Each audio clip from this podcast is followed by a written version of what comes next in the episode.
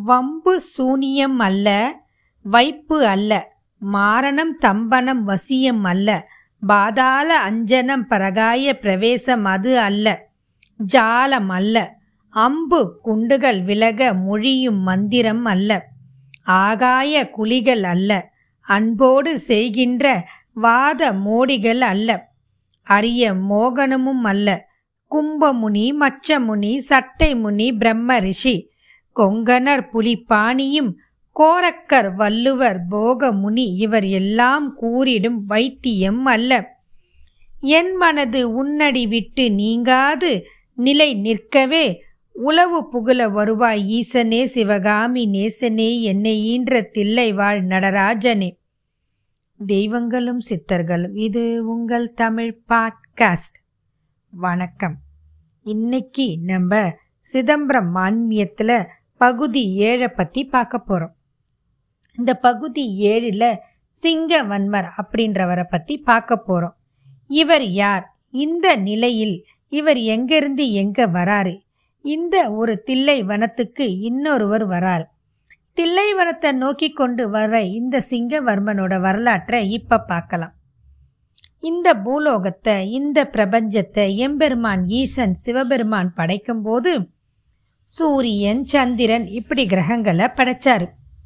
அப்பொழுது சூரியனுக்கு இரண்டு பிள்ளைகள் பிறந்தார்கள். அவர்கள் மனு மற்றும் யமன் என்ற இரண்டு பிள்ளைகள் ஆவார்கள்.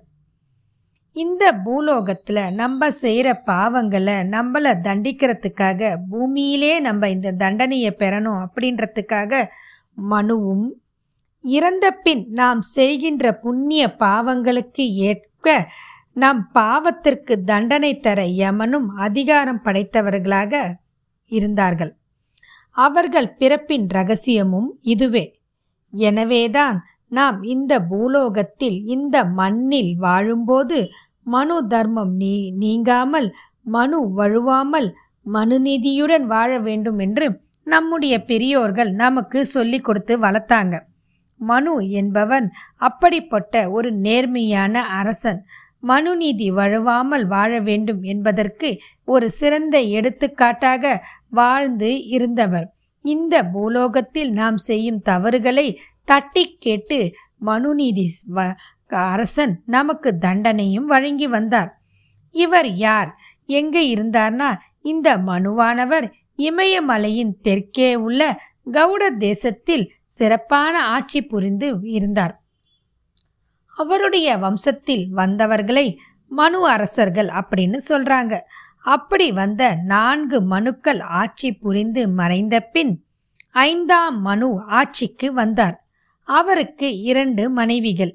அதில் மூத்த மனைவிக்கு உடல் முழுவதும் சிங்கம் போல் இருக்க சிவந்த தேகத்தை கொண்ட சிங்கவர்மர் என்ற பிள்ளையும் இளைய மனைவிக்கு அழகாக தேஜசுடன் கூடிய பேரழகு பிள்ளையாக தேவவர்மனும் பிறந்தார்கள். இதில் மூத்த மனைவியின் குழந்தை சிங்கவர்மன் உடல் முழுவதும் சிங்கம் போல் தேகத்தை கொண்டவர். இதன் காரணமாக உடலில் உள்ள கோரா கோளாறினால் ஆளுமைக்கு தகுதி இல்லாதவராக கருதப்பட்டார். ஆளுமைக்கு தான் தகுதியற்றவன் அப்படின்ற காரணத்தாலும் இனி இந்த ராஜ்யத்தில் இருந்து நாம் அவமானப்படக்கூடாது என்ற காரணத்தினாலும் அவர் தன்னை தானே வருத்தி கொண்டு அங்கிருந்து புறப்பட்டார். காரணம் தான் இனி அந்த தேசத்தில் இருந்து மற்றவர்களின் இழிச்சொல்லுக்கும் அவமானத்திற்கும் ஆளாகக்கூடாது என்று எண்ணினார். ஆகவே ராஜ்யத்தில் அவமான தோற்றத்தில் உள்ள உடல் கோளாறுடன் இருப்பதை விட யார் கண்ணிலும் படாமல் மறைந்து வாழலாம் அப்படின்னு எண்ணி கிளம்பி பூமி எங்கும் சுற்றித் திரிந்து அங்கங்கே இருக்கும் இடங்களில் எம்பெருமான் ஈஸ்வரனின் சிவதரிசனம் செய்து கொண்டு இருந்தார். ஏதோ ஒன்று முக்கியமானத ஒன்று கிடைக்கும் என்பதை புரிந்து கொண்டு தனது பயணத்தை தொடங்கினார். தனது தந்தையாரின் அனுமதியை பெற்றுக்கொண்டு தன்னை முற்றிலுமாக போர்வையால் மறைத்துக்கொண்டு கவுட தேசத்தில் இருந்து கிளம்பி சென்றார் இந்த சிங்கவர்மன். முதலில் காசிக்கு சென்று அங்கு கங்கையில் ஸ்நானம் செய்து பின் அங்கிருந்த காஷி விஸ்வநாதரை வணங்கி துதித்தார். அதன் பின் வங்கதேசம் சேர்ந்து அதாவது ஒடிசா என்னும் ஒரிசா மாநிலம் சென்றார். பிறகு கொஞ்சம் கீழே இறங்கி தெலுங்கு தேசம் என்று பல இடங்களுக்கு விஜயம் புரிந்து எங்கெல்லாம் சென்றாரோ அங்கெல்லாம் இருக்கும் எம்பெருமான் ஈஸ்வரனை வழங்கி அவருடைய திருப்பாதங்களில் சரணடைந்தார்.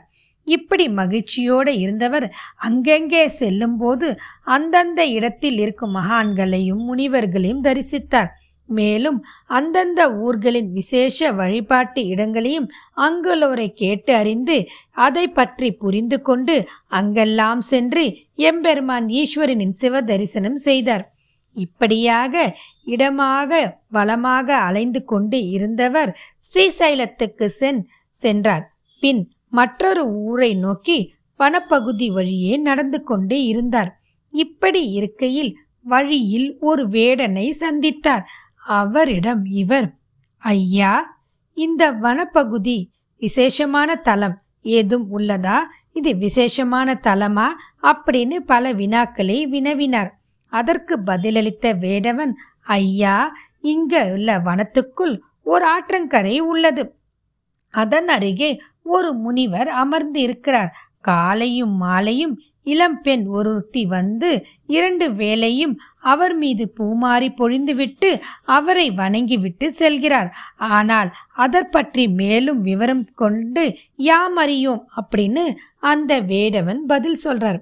இதை கேட்டதும் அந்த வேடவன் அவன் குறிப்பிட்ட இடத்தின் வழியை கண்டுபிடித்து தனக்கு காட்டுமாறும் வேண்டிக் கொண்டார். உடனே அவன் துணையுடன் அந்த இடத்தையும் அடைந்தார் இந்த சிங்கவர்மன். அதுவே திருவேங்கடம் என்னும் இடம். அந்த இடத்தில் இருந்த சிவலிங்கம் ஆகும். அந்த இடத்திற்கு வந்த சிங்கவர்மனும் பின்பு அங்கேயே தங்கிக் கொண்டு தாமும் இருவேளையும் அங்கு பூக்களை சூட்டி வழிபட்டு வந்தார். அந்த வேடனும் தினமும் கொண்டு வந்த தேன் திணை கனிகள் காய்கள் மற்றும் பல வடியை உண்டபடி சில காலம் அங்கு இருந்து ஈஸ்வரனை நினைத்து தியானம் புரிந்து வந்தார். பிறகு என்ன நடக்கிறது என்று நாம் மற்ற பதிவில் பார்ப்போம். திருச்சிற்றம்பலம். இத்துடன் இந்த பதிவு முடிவடைகிறது மேலும் மற்ற பதிவில் சந்திக்கும் வரை வாழ்க வளமுடன்.